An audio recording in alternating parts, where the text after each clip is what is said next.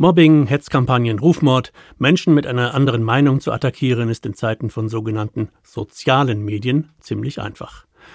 Die Corona-Pandemie hat sehr gut gezeigt, wie wenige Hater gezielt die Meinung an sich reißen können. Ob die fundiert war, Stichwort Querdenker, vollkommen egal.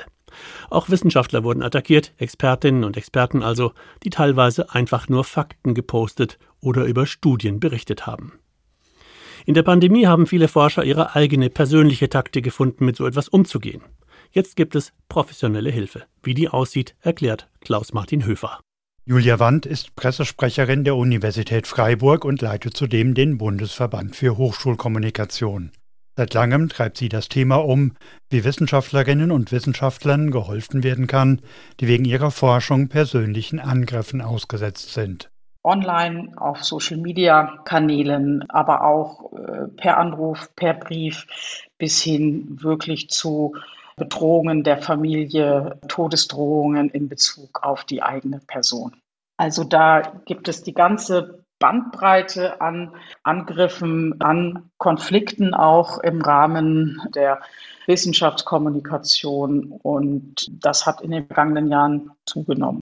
Das gehört leider dazu, dass diese Angriffe und Anfeindungen auch sehr erratisch erfolgen, dass sie sehr emotional erfolgen, dass sie ohne Systematik erfolgen. Ja, also man kann sie nicht sozusagen komplett verhindern im Vorfeld durch die Art und Weise, wie man kommuniziert. Eine Erfahrung, die auch die Göttinger Professorin Viola Priesemann zu Beginn der Corona-Pandemie gemacht hat, als sie begann, Forschungserkenntnisse auf Twitter zu posten. Ich hatte den Eindruck, wenn ich mir die Äußerungen, die ich gemacht habe, angeschaut habe, dass ich da nichts Unüberlegtes gemacht habe, nichts, mit dem ich eigentlich im Nachhinein unzufrieden gewesen wäre. Und trotzdem wird man angegriffen.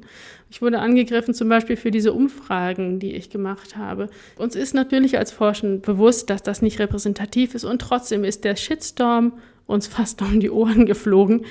Später wurden genau dieselben Fragen dann in systematischen Studien erforscht und wir waren im Prinzip ziemlich genau dort, wo auch die systematischen Studien die Ergebnisse gefunden haben. Also dieser Angriff war auch noch komplett unnötig. Jola Priesemann fand ihren Weg, dem Social-Media-Stress zu entgehen. Gespräche mit anderen Forschenden, die ihr klarmachten, dass sie nicht die einzige ist, die angefeindet wurde. Und nach zwei Wochen intensiven Twitterns hat Viola Priesemann immer wieder Pause gemacht, um dann ihrer eigentlichen Arbeit nachzugehen, nämlich zu forschen. Ähnlich individuell will auch die neue Beratungsstelle Hilfeersuche von Wissenschaftlerinnen und Wissenschaftlern entgegennehmen.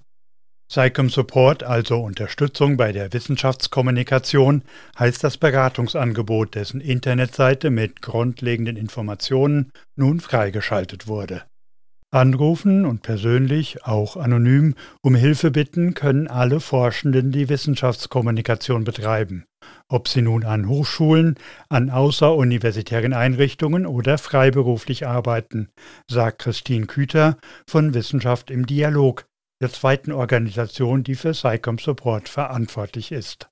Dann würden wir erstmal kurz klären, wie geht es der Person? Das ist, glaube ich, erstmal das Wichtigste. In welchem Zustand befindet man sich? Wie stark lastend ist die Situation? Das ist so das Erste. Und dann natürlich, was ist da genau passiert? Auf welcher Plattform? In welchem Rahmen? Was für Kommentare gibt es?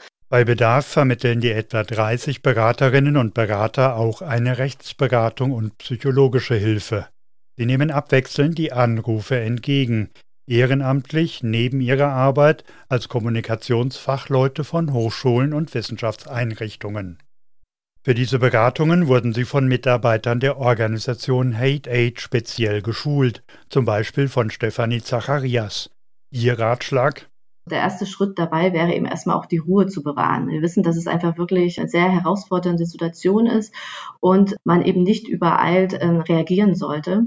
Deswegen ist auch der erste Tipp, den die Beraterinnen geben werden, erstmal sich vielleicht zurückzuziehen, vielleicht erstmal kurz den Laptop auszumachen und eben sich Unterstützung zu suchen im eigenen Team oder eben bei Skycom äh, Support. Und bevor Forschende überhaupt in den sozialen Medien aktiv werden, sollten sie dafür sorgen, dass zum Beispiel ein Krisenplan erstellt wird, in dem ganz konkret gesagt wird, noch bevor es eben zu einer Akutsituation kommt, wen kontaktiere ich, wenn ich angefeindet oder bedroht werde im Netz, wer checkt zum Beispiel meine Accounts, wenn ich bedroht werde im Netz, wer meldet die Inhalte? Und wen informiere ich alles darüber, wer sind meine Kontaktpersonen auch im Institut und auch darüber hinaus, wo kann ich mir Hilfe und Unterstützung suchen da eben einen ganz konkreten Krisenplan zu erstellen mit all diesen Informationen, weil man doch meist in einer Akutsituation ähm, gelähmt ist, meist auch überfordert ist von der Situation und dann eben wirklich so ein, ein Fahrplan hat, was sind die nächsten Schritte.